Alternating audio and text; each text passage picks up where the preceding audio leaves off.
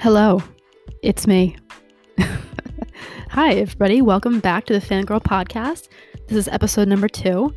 Coming in hot with that hello, it's me entrance from the one and only song by Adele called Hello. Um, this episode, we're going to be talking about Adele. So I'm really excited. She is an incredible artist, and through the research that I've done on her, has only gotten me more excited about her and more passionate about her and her music. So we're going to dive right into it. Um, before we get started, I wanted to give you guys some background on me. My name is Liz. I started this podcast as a quarantine pandemic project.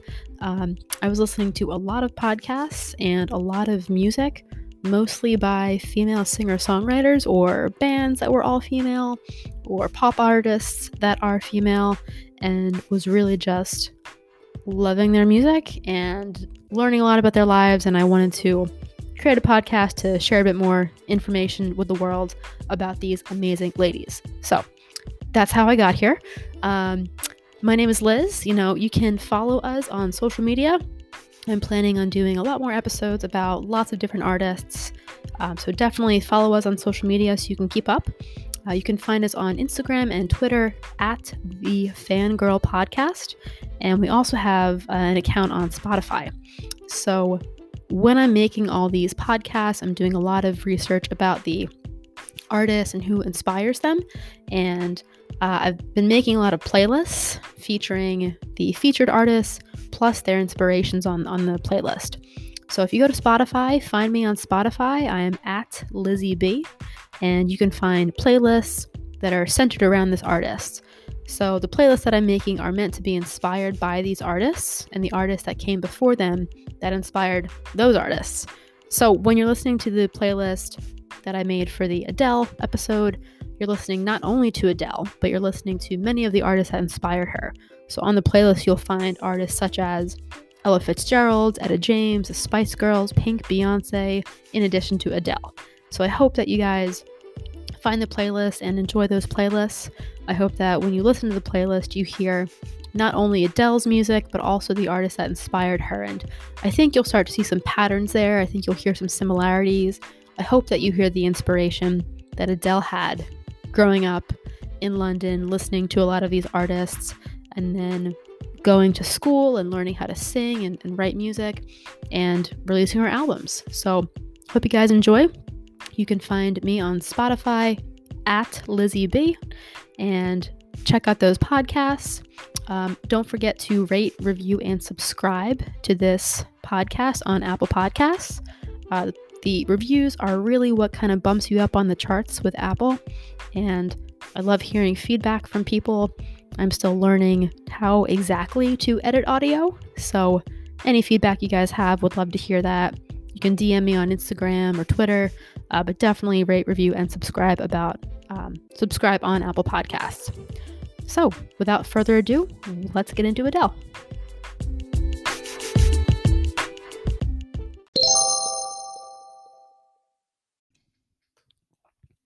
So, today we're talking about Adele. So, Adele's full name is Adele Laurie Blue Adkins. She was born on May 5th, 1988, so she's 32 years old, and she is exactly 26 days older than I am, and way more successful and more talented. So, thanks a lot, Adele. but she was born in Tottenham, which is a part of London in, in the UK. She's a Taurus, and she grew up in West Norwood, London, which is just east of Balham, which is a funky little village where I actually worked for a couple months in 2016. So we'll get into that later. But I like to think that I worked near Adele's hometown, which I think is pretty cool. Um, so to give you some context here, West Norwood is just south of Brixton, which is a very cool, a very trendy part of London right now. Brixton historically has been um, home to a lot of different um, refugees and, and a lot of different cultures from all over the world. So, really diverse part of London. A lot of really great food in Brixton, a lot of really great bars, restaurants. It's very, very buzzy. Um, it's a really cool part of the city. So, her hometown is just south of Brixton and just above Crystal Palace, which is a massive football stadium. So, you might have heard of Crystal Palace. The team that plays here is called Crystal Palace Football Club, and they play in the Premier League, which is the highest level of British football. So Adele grew up in West Norwood, sandwiched between Brixton and Crystal Palace. And fun fact, I've actually driven through West Norwood and got into a minor traffic accident there. Um, in late 2016, I was working for a travel company called Trek America, and they were based in Balham, London. And on my first day there, my manager and I had to drive through West Norwood to get to another office in another part of the city. And as part of my job, I was going to be driving the company vehicle in London. So, first day in the UK, just got off a flight, totally, you know, exhausted, didn't sleep at all on the flight, totally jet lagged. So, we drive through West Norwood, go to the office, and then my manager to me, Oh, Liz, are you ready to drive back now?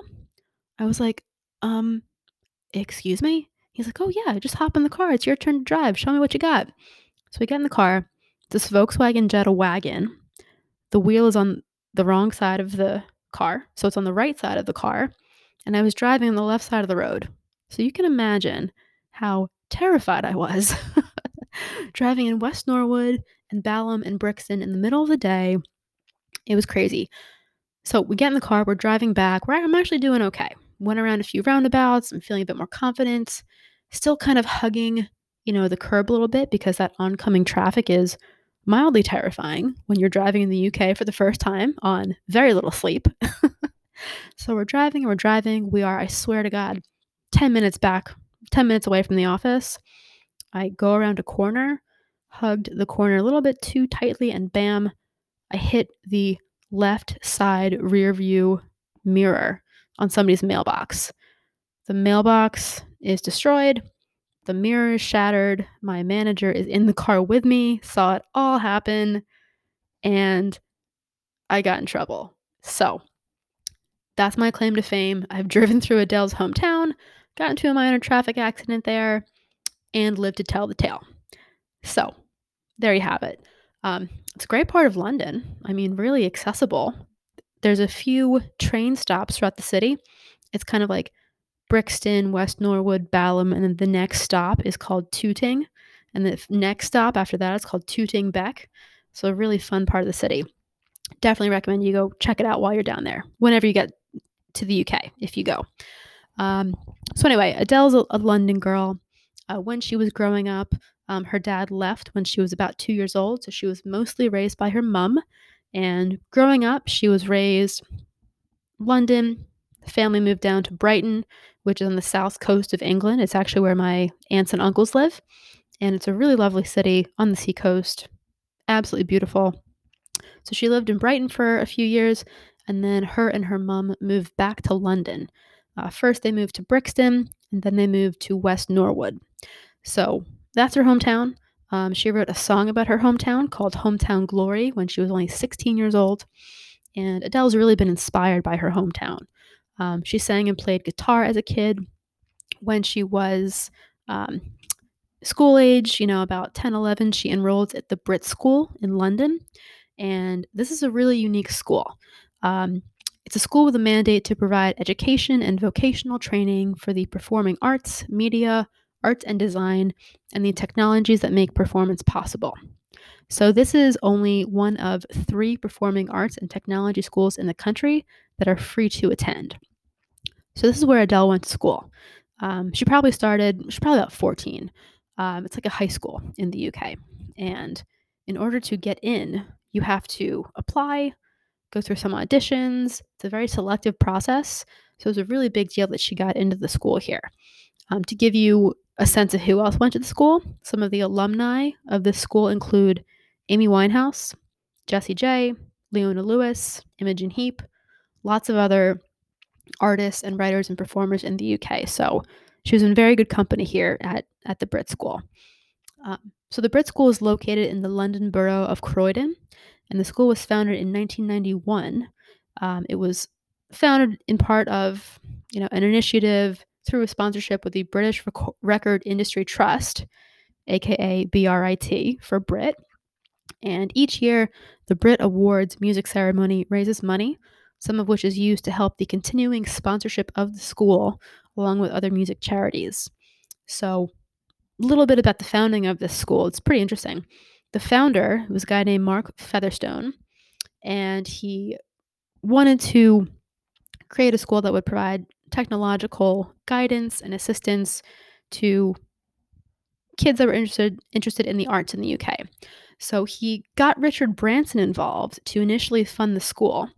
Um, he approached Sir Richard Branson to be the project champion, and he agreed on the condition that other record companies chipped in. So Richard Branson, of course, founded Virgin Records, very successful, uh, very influential, you know, key player in the music industry in in the UK here.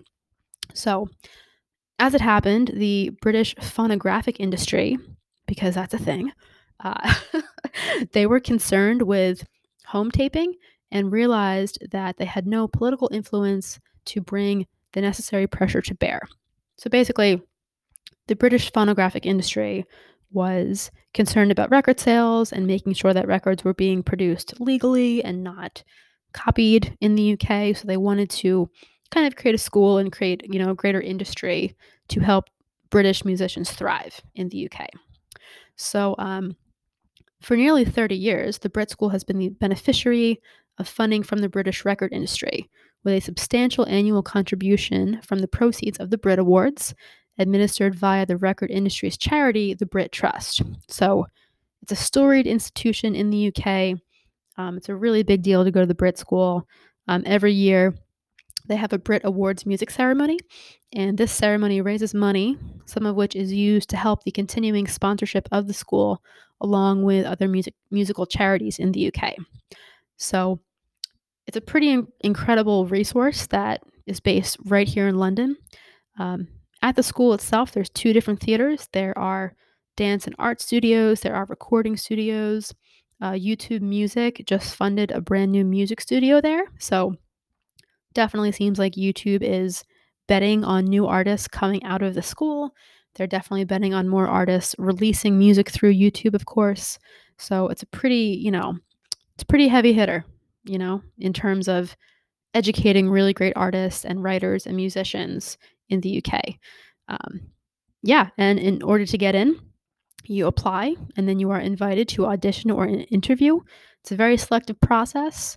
And Adele got in and was in class with a lot of other musicians and artists.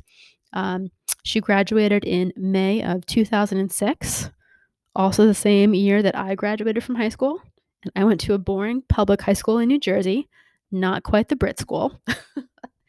but she graduated in 2006. A few months after her graduation, her friend posted a demo that she had made at the school to MySpace. You guys remember MySpace? It was the kind of precursor to Facebook, precursor to, I mean, I can't even compare it to Instagram, but it was the original social media. There was a guy named Tom who was the founder. He was like on everybody's friend list. Kind of weird, but I definitely had one of these back in elementary school and high school.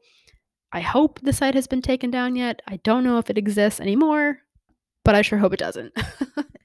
so, anyway, Adele had her music posted to this MySpace site, and she actually started gaining a lot of traction through this MySpace site.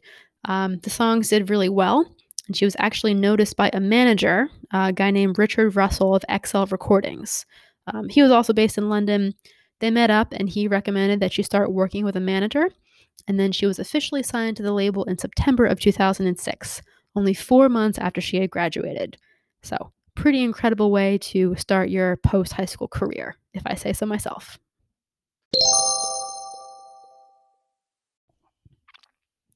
So, it's September of 2006, and she had just been signed to XL Recordings in London.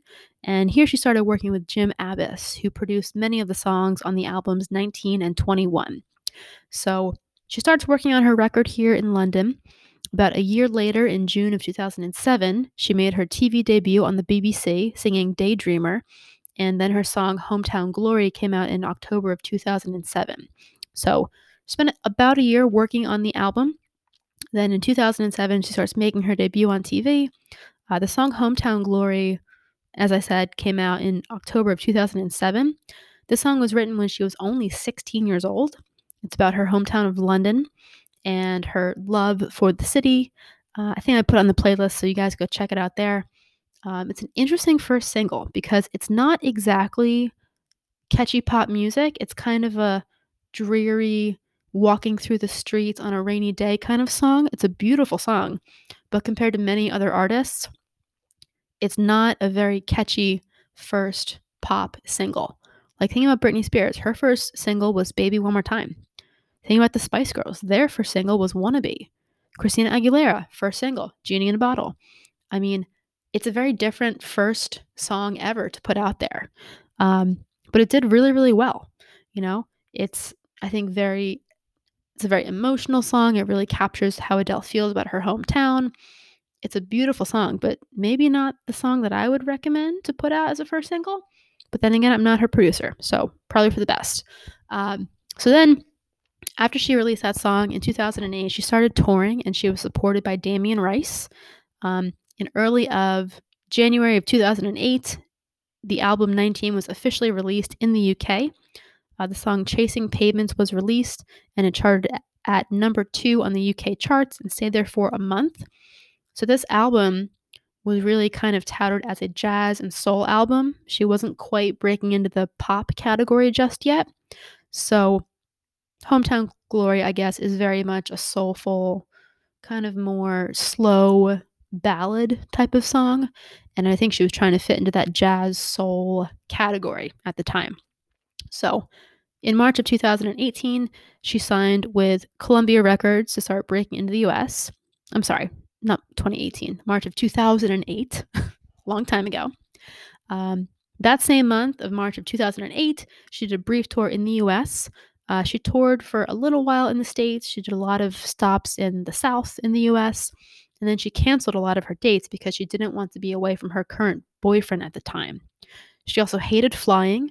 She got really homesick when she was away, from London. And she hated touring at that point in her life. I mean, she was still quite young at that point. She was maybe 19 or 20 years old, and she hadn't really spent much time abroad. So I can imagine how she would get a little homesick. But she canceled that the rest of her dates in the in the US. She almost didn't make her career happen in the US because of that. She wanted to be back home in London with her boyfriend. I think this was Mark Shapiro at the time. And she almost threw away her shot to make it in America. So, thankfully, in October of 2008, she wasn't doing so well in the US. She was didn't have much name recognition, songs weren't doing so well. But then in October of 2008, she was booked on SNL, where vice presidential candidate Sarah Palin was also scheduled to appear. So, you guys remember those episodes? Tina Fey was doing Sarah Palin, Sarah Palin and John McCain were running for the presidential and vice presidential um, ticket for the Republican Party that year. They both made multiple appearances on SNL. So Adele was there, coincidentally, the same weekend that Sarah Palin was scheduled to appear. So that show on October 18th of 2008 had over 17 million viewers. Huge for Saturday Night Live. Even for a well-known show like SNL, that was huge numbers for them. Adele performed Chasing Pavements and Cold Shoulder on the show, and the following day, her album 19 topped the iTunes charts and ranked at number 5 on Amazon, while the song Chasing Pavements rose into the top 25. A uh, couple more stats on this album. It was a really incredible overnight success for her. Um, the album reached number 11 on the Billboard 200 as a result, a jump of 35 places over the previous week. In November of 2008, Adele moved to Notting Hill, London after leaving her mother's house, a move that prompted her to give up drinking. She had been drinking a lot and smoking a lot prior to that, and her album was then certified gold in early 2009 by the Recording Industry Association of America. By July of 2009, the album had sold 2.2 million copies worldwide. Uh, later in February of 2009, Adele won the award for Best New Artist, in addition to the award for Best Female Pop Vocal Performance for Chasing Pavements. So, a lot happened in a really short time period here. Her career in the US was pretty blah up until October of 2008 She appears on SNL, and then boom, she is made it in the US. Um, pretty incredible story. She recently appeared on SNL. I think it was two weekends ago. It was mid October of this year. She appeared on SNL, and in her opening monologue, she came out and said, 12 years ago in 2008, I wasn't doing so well in America. I came on SNL, and then everybody knew me. She actually gave a shout out to Lorne Michaels on the show in that opening monologue. Um, definitely go check it out. It's a great monologue. Um, on the most recent episode of SNL, she was the host and she did not perform her music. There was another musical guest on the show. So it was really cool to see Adele acting, doing the sketches on SNL, not being the the musical guest. So she owes a lot to SNL, to say the least.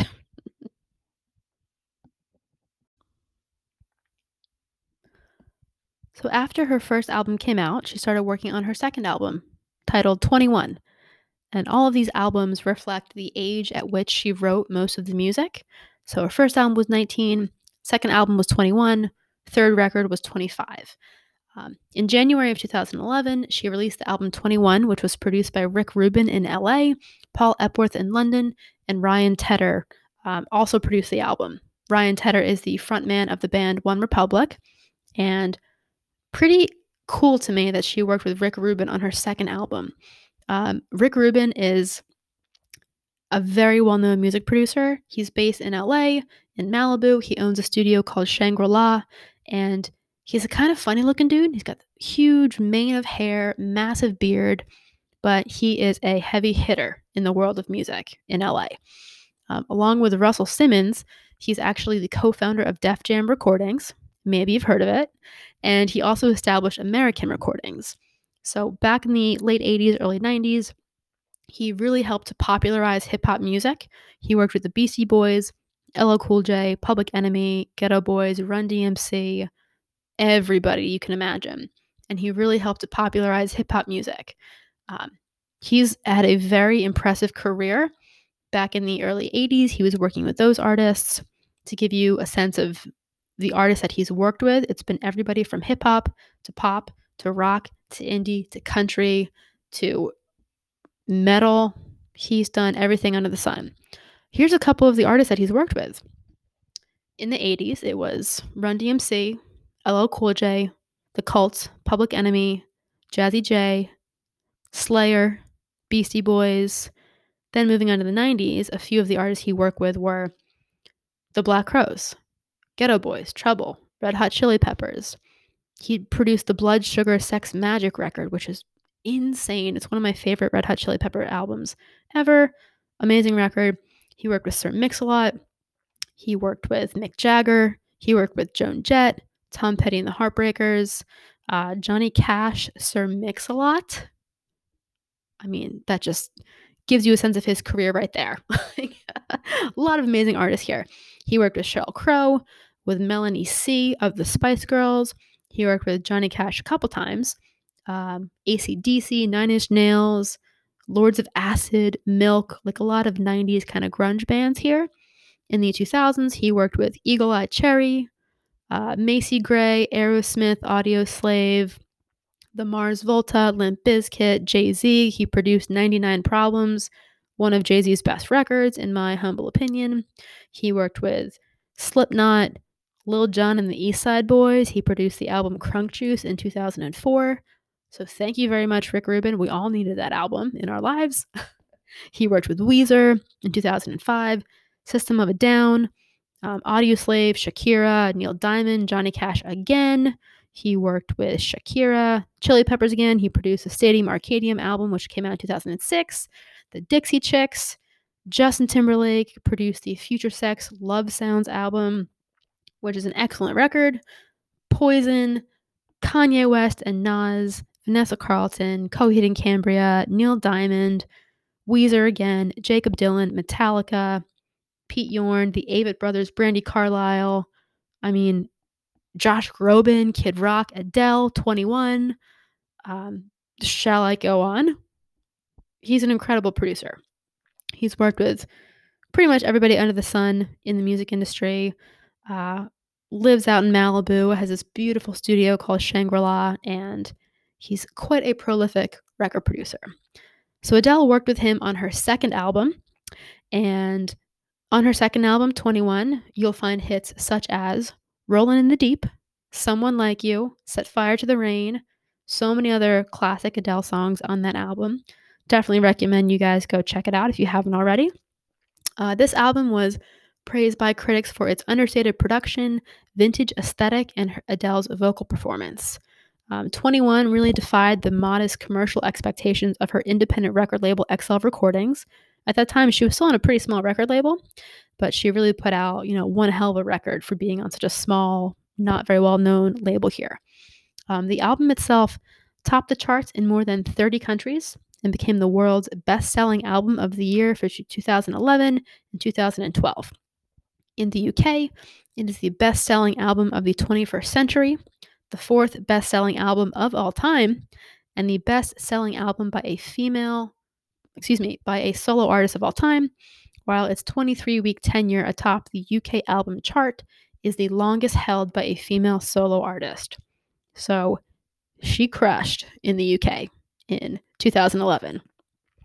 In the US, the album held the top position for 24 weeks, which is longer than any other album since 1985, and the longest by a female solo artist in Billboard 200 history. Also, it had the most weeks on the Billboard 200 chart of any album by a woman and was ranked as the greatest Billboard 200 album of all time. It was certified diamond by the Recording Industry Association of America. It was a really, really big deal. This was really her first album that she released in the UK, in the US, and people kind of knew more about her. You know, 19 I don't remember being as popular in the US. I don't even remember hearing about 19 until after I had heard of 21 and fallen in love with a record 21. So 21 was my gateway drug for Adele. 21 introduced me to 19, introduced me to her Hometown Glory single, introduced me to Adele. And pretty amazing that this was her sophomore record and she was working with these incredible producers in LA and in London. And she really, I think, captured America's heart with her album 21. So the album itself was mostly inspired by her recent breakup with her lover. Again, I think it was Mark Shapiro. There's not a whole lot of information out there about him, but he was 10 years her senior. So they broke up after she had finished recording her album 19 and the album 21 is really her breakup record. Um, she was devastated by this experience. A lot of the songs on 21 reflect that breakup experience. Um, again, she was 21, maybe 20 years old when she was writing these songs. I mean, I don't know about you, but I was an idiot when I was 20 and 21. I was doing very stupid things at those ages. Still am, to be honest. And I think it's incredible how she could channel her emotions into these beautiful ballads these beautiful, heartfelt songs. Um, just, I mean, her talent is incredible, especially at such a young age, to be able to be mature enough to channel those emotions into something as productive as writing a song and not channel those emotions into something like, you know, drunk texting your ex. That's really the genius here of Adele. I mean, maybe she did drunk text her ex, but she also wrote a Grammy winning album after this breakup. So the album's pretty cool. It's mostly inspired by a more southern soul type of music, uh, inspired more by blues and rock roots. You know, a lot of those influences on the album here. Um, when she was touring the US in 2008, she was actually spending a lot of time in the South, Nashville, Austin, you know, doing a lot of festivals in those cities and trying to get more involved in the music scene in that part of the country. It's been rumored that maybe she picked up a lot of those influences while she was touring the US in 2008. Um, I read somewhere online that she and her tour bus driver took frequent smoke breaks while they were on the road. And allegedly, he introduced her to more southern types of music, you know, gospel, blues, soul, rockabilly, all those different influences she was exposed to in 2008 on her first tour here in the US. So she was writing and recording at 21. She had recorded most of the songs on the album, and then she found out that her ex lover was engaged. And this was towards the end of the album.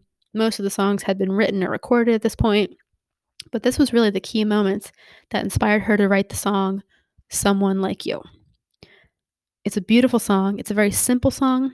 It's just piano and Adele singing over the piano. There's not much else in the background, but you can really hear her emotion in that song. The lyrics are heartbreaking, but so beautiful. So imagine being that devastated over a heartbreak and then creating such a beautiful song out of your pain. I mean, I wish I had those skills. Oh, it's incredible. So the album itself, you know, as I mentioned, was described as a pop soul, R&B, more roots style of, of music here. Um, 21 was very successful. It hit number one in 30 countries, including the UK and the US. Um, she did a, a, very emotional performance of Someone Like You at the 2011 Brit Awards. So she was performing at the Brit Awards uh, uh, ceremony to benefit her alma mater in the UK. And after that performance, um, that performance really propelled her song to number one in the UK. Um, her first album, 19, re entered the UK album chart alongside the album 21, while first and second singles, Rolling in the Deep and Someone Like You, were in the top five of the UK singles charts, which made Adele the first living artist to achieve the feat of two top five hits in both the official singles chart and the official albums chart simultaneously. She was the first artist to do that since the Beatles in 1964. So, again, killing it right out the gates here, Adele. Um, she releases 21, 19 comes back into fashion, and she's off to the races. So it's an amazing record. And 21 actually had the most weeks on the Billboard 200 chart of any album by a woman. Fun fact for you. And in February of 2011, actually on February 14th, 2011, she did an NPR Tiny Desk concert, which is just incredible. Um, definitely recommend you go to YouTube and check it out. She performs in the NPR music offices in Washington, D.C. NPR does a great series called Tiny Desk, where they bring an artist literally into their office and they perform. No backup dancers, no production, just acoustic sets in their office. Um, Adele came in. She looked super young. She was, you know, 21 at this point. And um, she comes in and she sings three songs with a backing guitarist and a pianist, and you just got to go online and check it out. It's a great performance. I think it really under it really shows you the simple beauty and the genius of her song. She's just such a raw vocalist. I mean, she can carry a room, she can mesmerize you, she can just make you feel so many feels when she's singing. So go and check that out. It's one of my all time favorite Tiny Desk concerts. Fun fact about that show at the end of her song Chasing Pavements, the lyrics are Should I keep up or should I just keep cheat or should I just keep chasing pavements? And she changes the lyrics from pavements to sidewalks for us Americans who are watching and don't know what a pavement is. so I like how she modified the words there for her American audience. It's a really great part of the show. And during the Tiny Desk concert, she's like laughing and giggling and she's in her like famous British accents. Um, it's great. So definitely go and check it out. That was in 2011. And later on that year, she started touring to promote her album. In October of 2001, she had been touring for most of the year. She was exhausted. And towards the end of that year, she had to cancel two tours because, um, two tour dates because of a vocal cord hemorrhage. So she released a statement saying she needed more time to rest to avoid potential permanent damage to her voice. So she canceled some tour dates in the US. It was really heartbreaking and really difficult for her. But thankfully, in November of 2011, she went to Massachusetts General Hospital in Boston, my previous hometown, and she had some laser surgery done on her vocal cords to remove a benign polyp. So she got really lucky there. She'd been touring a lot, exhausting her voice, wearing herself out. She got really sick, and thankfully, she was able to get expert me- medical attention in the US, and she had some surgery to remove some benign polyps on her vocal cords. So thankfully, she's all better now, and she's touring again.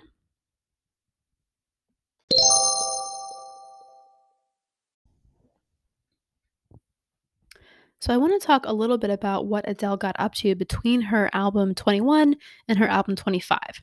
So, in between albums, she doesn't give us much insight into what she's up to. She's pretty private. She doesn't use social media all that much, but we do know that mid 2011, after she released her record 21, she met Simon Konecki. So he is kind of an interesting guy. He's 14 years older than her and had a daughter from a previous marriage, but they started dating mid 2011.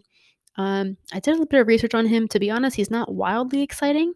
He went to Eton, which is a very posh school in the UK. It's where Harry and William went as well. And um, he previously had worked as a banker and a trader for Lehman Brothers. So he was in the financial world, probably made a ton of money. And then he got out of that industry to found a charity called Lifewater UK. So, pretty interesting guy. He's not super famous, not super well known, but they met and started dating. Um, they were dating, and then in October of 2012, they had a son. So, their son, Angelo James Adkins, was born 19th October of 2012. Adele was only 24 years old when she gave birth, so she became a mom um, quite early in her life. And their relationship was, was very private. They were together for about seven years. It was rumored they were wed in 2016 or 17, and they amicably, amicably divorced in 2019. So she's recently divorced. Um, they share custody of their son, and I'm sure they're raising him as best they can. I think he still lives in the UK, and Adele now lives in the US, but I'm not sure how that works. Um, but anyway, that's her personal life. That was her partner for a long time. And she met him after 21 had been released. So, after the success of that album, she took some time off to rest her vocal cords and do all those things in life, such as have a kid, get married, be a partner, be a mom. And then later on in 2012, she came back to the Grammys and she kind of made her World I'm Back entrance at the Grammys in 2012. Um, she won in all categories for which she was nominated, all six categories for which she was nominated, including Album of the Year, Record of the Year, and Song of the Year, making her the second female artist in Grammy history after Beyonce to win that many categories in a single night. So, pretty incredible way to sweep the Grammys, Adele. Uh, in October of 2012, she also revealed that she had written the song Skyfall for the James Bond soundtrack, this song went on to win a Golden Globe and an Academy Award for Best Song. She also won a Grammy for that song as well. So 2012 was a pretty big year for her. Um, she took some time after 2012 to, you know, as I mentioned, have a kid, be a partner, raise her family. And I think a lot of people were confused by that. Here she was, had just released her second album, had all the success after her second album, was still relatively new in the US but she realized she needed to take some time off. So, spent a lot of time being a mom, having her family, didn't really ever post much on social media. She is famously very private, so nobody really knew what was going on for those couple years. So, thankfully, in November of 2015, she released 25, which is her most recent album. So, it was a pretty big gap between 21 and, and 25. It was about four and a half years that she did not release any new music. So fans were really happy when she started to announce that she was working on music and she was releasing a new album in November of 2015. So earlier in 2015, she confirmed the album's title to be 25, and she stated that my last record was a breakup record, and if I had to label this one, I would call it a makeup record. Making up for lost time, making up for everything I ever did and never did. 25 is about getting to know who I've become without realizing. And I'm sorry it took so long, but you know, life happened. It's okay, Adele. We still love you. so, Adele also believes that 25 will be her last album titled after her age, believing it'll be the end of a trilogy. She's really into numbers, obviously. Those numbers on her records hold a lot of meaning to her. And again, I think it's a nice way to kind of commemorate those years of your life. Like, listen to the differences between the album 19 and the album 25.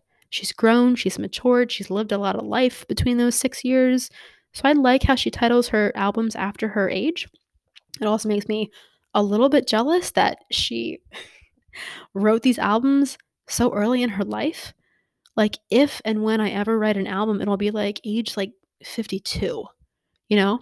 It's like she learned and experienced so many things in her lifetime that many of us won't experience. And the fact that she was able to articulate that and write that and create such beautiful music from those life experiences just blows me away. So, 25 was her most recent album. The first single was Hello, and the video for Hello was released in October of 2015. It was viewed over 27.7 million times on YouTube in its first 24 hours. It broke the Vevo record for most views in a day, surpassing the 20.1 million views, which was previously held by Taylor Swift for her video Bad Blood. And it's a great video. Both Bad Blood and Hello are amazing videos. Um, later on that month, in October of 2015, the BBC News reported that Hello was being viewed on YouTube an average of 1 million times an hour. Show me a video of a cat playing with a puppy that has 1 million views per hour. Yeah, I'll wait. You can't find it. This is insane. A million times an hour, this video is being viewed. Unreal. So, the video for Hello went on to become the fastest video to hit 1 billion views on YouTube, which is achieved after only 88 days, which is incredible. 1 billion views on YouTube is that's huge viewership. It's insane. Um, I think part of it is just people were curious to see what Adele had been up to. After four and a half years of not making music, they were like, what's this video about? So it's a very well known video. It's a very British video.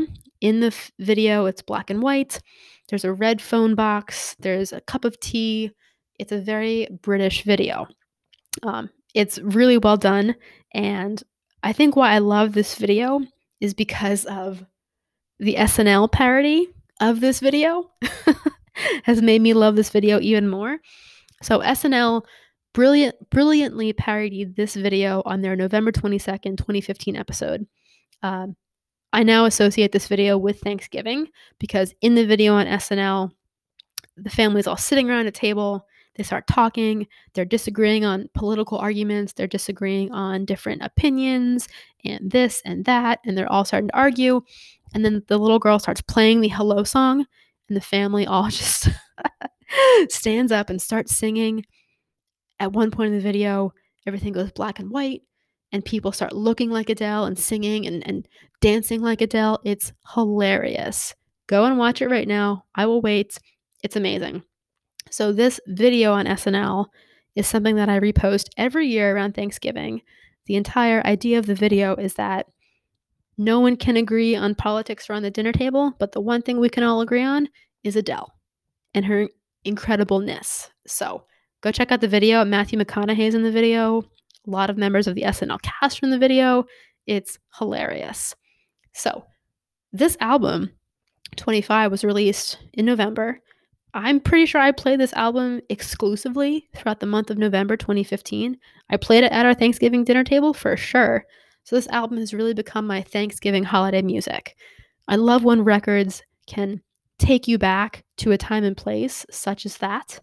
You know, I have Thanksgiving music, I have Christmas music, of course, but I love when you can listen to a record and it just solidifies a certain time and place in your mind. That's what this record does for me. It's incredible. So, the album was really successful. By the end of 2015, it had sold 12.3 million units globally, and it was the year's seventh best selling single, despite it being released in late October. So she released the album late in the year, and it was still a smash success. It was the best selling album worldwide of 2015, with 17.4 million copies sold, and since then, 25 has sold 20 million copies globally. So, hell of an effort, Adele nice comeback after a couple years off. So, after she released 25, she started going on tour in early 2016. She went on a world tour. This tour included six nights at Madison Square Garden in New York, eight nights at the Staples Center in LA, and four nights at the Air Canada Centre in Toronto. Adele broke Taylor Swift's five show record for most consecutive sold out shows at the Staples Center in Los Angeles, which is a huge deal to shatter that record held by Taylor Swift. She also, during the year, headlined at Glastonbury Festival, which is a huge festival in the UK. Um, massive, massive festival. It's held on this huge farm. It's usually always really muddy and rainy, but people love it. And at this festival, she was headlining her set and she famously cursed up a storm. If you guys go online and check it out, Google Adele at Glastonbury. She's swearing so much during her set. She got in a bit of trouble for this. Um, all the UK tabloids went after her. She was swearing left and right. She said she was really nervous before she went on stage at Glastonbury because she had always been a fan of the festival. You know, she, it's meant so much to her as a kid. And then she gets on stage and just swears like a pirate. So go online and check it out. It's a great set. Um, so she did that in 2016. In early 2017, she started touring in Australia and New Zealand. And she sold out her tour dates in New Zealand in 23 minutes. She shattered records all over the place. And in Sydney, in Australia, on her Australian leg of the tour, she had 100,000 fans pack the ANZ Stadium for her show. So she's huge in Oz and New Zealand. Um, in 2016, she also did Carpool Karaoke with James Corden, which became a viral hit with more than 213 million views on YouTube. Carpool Karaoke is one of my favorite things on the internet. James Corden has a celebrity hop in the car with them and they drive around and sing songs. Simple genius. It is incredible. So, in this episode, James Corden picks up Adele in a Range Rover. They drive around London. They sing Adele's songs. They sing the Spice Girls. Adele raps Nicki Minaj's part in the song Monster, which is incredible. Go check it out. It's insane. So that was a pretty big year for her. 25 did really well. Uh, at the Grammys in 2017, Adele won all five of her nominations, which brought her total number of Grammy Awards to 15 Grammys. She'd only released three albums at that point. She's only released three albums ever, plus one single for the James Bond soundtrack. Yet she's won 15 Grammys. Just let that sink in for a second. I'm just amazed by that. So Adele is, you know, very incredible artist. Um, I want to talk about the influences that influenced her when she was a kid. She grew up in London. She was surrounded by a lot of great music in London, went to the Brit School, surrounded by a lot of other great, you know, really talented students and instructors at that school. But some of her early influences were the Spice Girls. She is a die-hard Spice Girls fan. On her Instagram recently, she posted a photo of her as a kid with all of her Spice Girls posters on her bedroom wall, and I have never felt more seen in my life. I was the exact same way as a kid obsessed with the Spice Girls. Ginger was my favorite. Ginger Spice was Adele's favorite spice when she was a kid. So I just feel like we're kindred spirits, you know? so Adele listened to a lot of the Spice Girls growing up. She listened to a lot of uh, Sinead O'Connor, musician from Ireland. Listened to the Cranberries, another Irish band. She listened to Dusty Springfield. She loved The Cure. She actually covered a Cure song called Love Song on her album 21 her mom was a huge fan of The Cure, and this was actually the first concert Adele ever went to as a kid. She saw The Cure in London, and The Cure, I think, really inspired her throughout the rest of her childhood and now into her career as well. So, fun fact about this when Adele was recording her album 21 in Malibu with Rick Rubin, she was at Shangri La Studios and she was feeling very homesick. She missed London, missed her family, missed being in the UK, I mean, if you're in Malibu, I assume you probably don't miss like the weather in the UK, but she was missing home. So Rick Rubin actually suggested as a way to help her feel less homesick that she record a cure song. So she records Love Song. It's a beautiful version of the song. And she calls up her mom and says, Mom, I've recorded Love Song by The Cure. It's going to be on my next album. And her mom actually got mad at her. She was like, How dare you? How dare you take that song and re record it? You better not mess that up. You better not mess up that beautiful song. so, in my opinion, she didn't mess it up. I think she made it better. It's a really beautiful, haunting, emotive version of The Cure's love song. It's on the 21 album. I think it's really funny that her mom was so concerned that she would somehow, you know, distort the original Cure song. But I think she made it better. So, she loved The Cure growing up. She loved Annie Lennox, Celine Dion. As a teenager, she got much more into R&B. So she was into artists such as Aaliyah, Missy Elliott, Destiny's Child. She's been a Beyonce fan for a long time, starting with Destiny's Child. Uh, also, when Adele was a teenager, she saw Pink perform in London.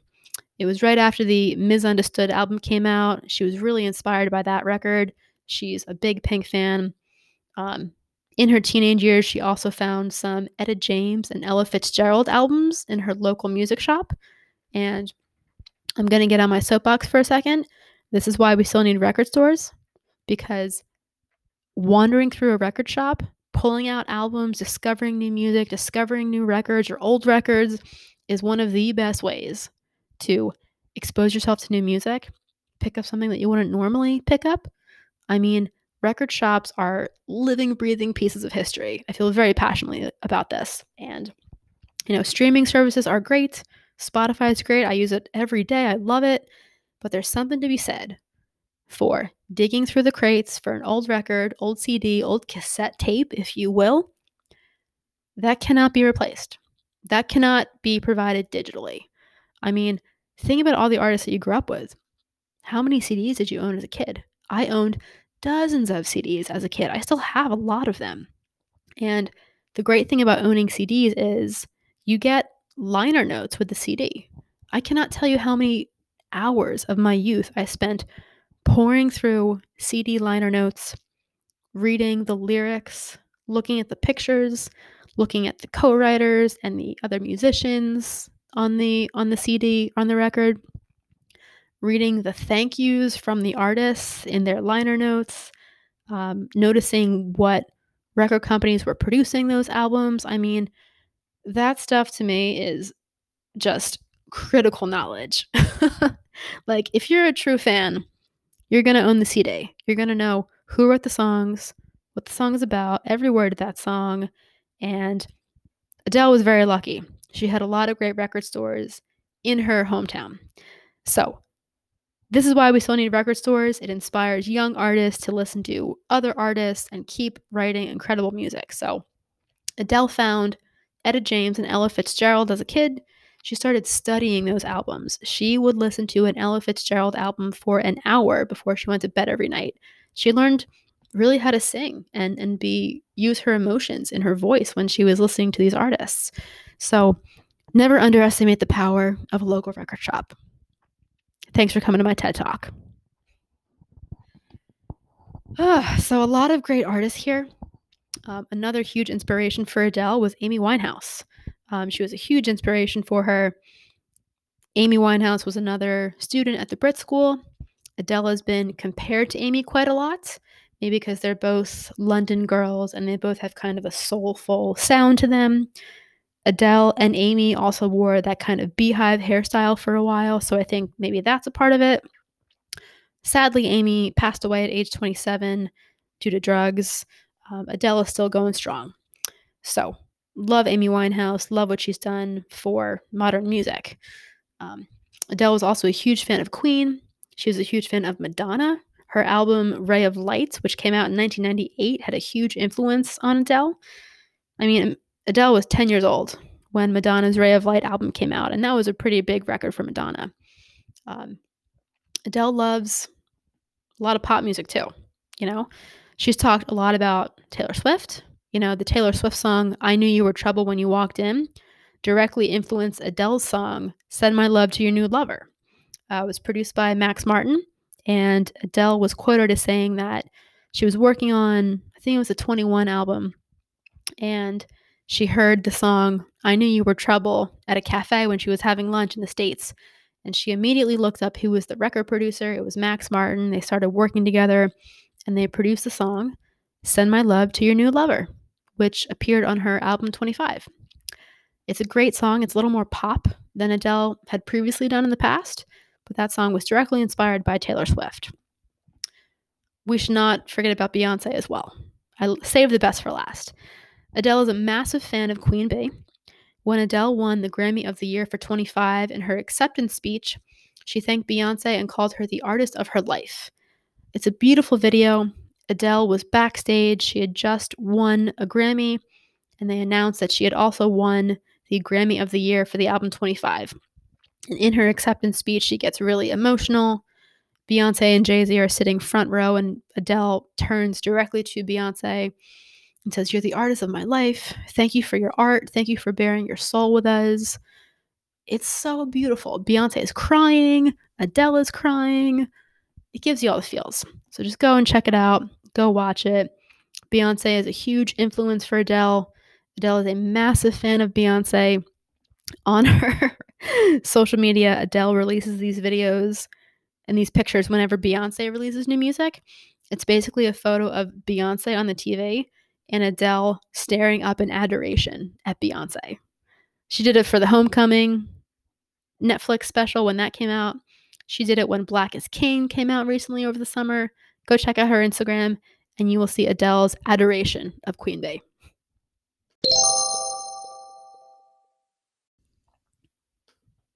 So, I want to talk about Adele's singing style right now. Um, as I mentioned, she was trained at the Brit School in London. She's a mezzo soprano, and that voice range is, is pretty unique. Um, so, the lowest note that Adele can hit is a B2, while the highest note she can hit is a D6. So, that means she has a vocal range of about three octaves. And to give you some, you know, background here, a vocal range is the span of somebody's voice from the lowest note to the highest note that, that they can hit.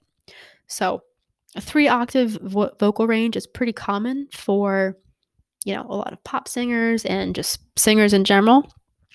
Her vocal range is not that extensive, to be honest. It's not really that special. You know, she can hit higher notes, but she doesn't really have the vocal range that other artists might have. You know, among professional singers, a four octave vocal range is very common. So the fact that she just sits in that three octave range is, you know, kind of unique. She doesn't have the greatest range, but I think what she lacks for in range, she really makes up with with soul, with tone, with the emotions that she brings into her performance, with her songwriting capabilities. Um, you know, she can't hit those high notes, she can't hit those low notes. She is not an opera singer, she is not a theatrical musical theater type singer, but she is steady, she's consistent. She has some soul and some raspy qualities to her voice, which make her voice all that more unique. I think she listens really well to herself when she sings. She is really an incredible performer, which I think really adds to her skill set. So I think she's incredible. Um, vocal ranges are, are interesting because there's a lot of artists who have a three octave vocal range. You know, it's it's pretty common. Um, to give you an example, artists with three octave vocal ranges are artists such as Celine Dion, Usher, Kesha, Alicia Keys, Kelly Clarkson, Rihanna. Artists with a four octave vocal range, those artists that can hit much higher notes, are some artists such as Christina Aguilera, Whitney Houston, Cyndi Lauper. I mean, ever try to sing Girls Just Want to Have Fun at karaoke? That song is high. It's really high. It is um, surprisingly high. It's really hard to sing. So Cyndi Lauper's got a four octave vocal range. Leona Lewis, who also studied with Adele at the Brit School. Ariana Grande has a four octave vocal range. You guys know how often Ari hits those super high notes. She's got a lot of power to her voice. Um, Freddie Mercury has a four octave vocal range. So you know, four, five octaves are really kind of exceptional vocal ranges. Mariah Carey and Ariana Grande both have a five octave vocal range. They can hit some of those really high notes.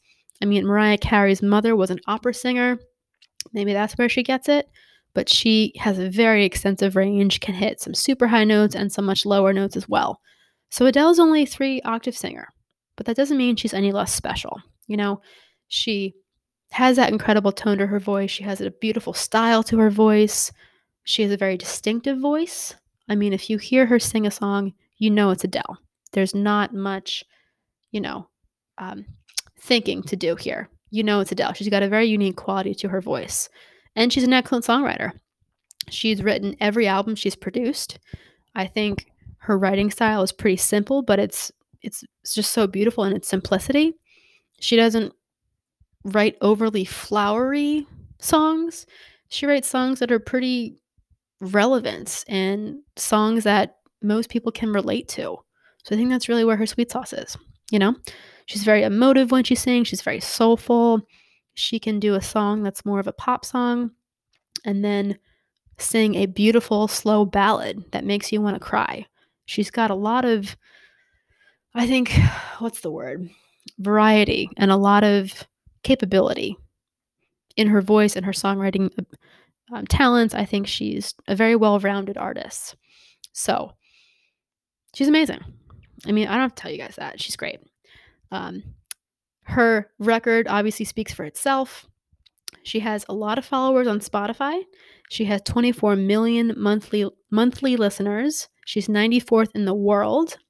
She has 23.8 million followers on Spotify. And to give you an idea of just how popular her songs are, Someone Like You has eight un, 889 million plays on Spotify. So she's very well known. her songs are the type of songs you can just play over and over again. And I think hear something different each time you play the song. So her songs have so much depth depth to them, and you know, I could just listen to her records on repeat. So she's amazing. And it's been really fun researching her and learning more about her music. I've created a playlist on Spotify featuring Adele's music plus the artists that inspired her. So find me on Spotify at Lizzy B. Go and check it out. I hope you guys enjoy that playlist. I hope you've enjoyed this podcast. Um, I've really enjoyed recording it and, and researching all of these things for you. So I uh, would love to hear your feedback. You can find me on Instagram and Twitter at the Fangirl Podcast, on Spotify at Lizzy B, and make sure to download Anchor. You can subscribe to the show through the Anchor app. You can also subscribe via Spotify or Apple Podcasts. Make sure to rate, review, and subscribe on Apple Podcasts because that's how you guys, I guess, bump up the podcast on, on Apple Podcasts and get more people to listen to the podcast. So, thank you so much for listening. Looking forward to hearing your feedback on the episode and hope you guys have a great week. Thanks a lot. Bye.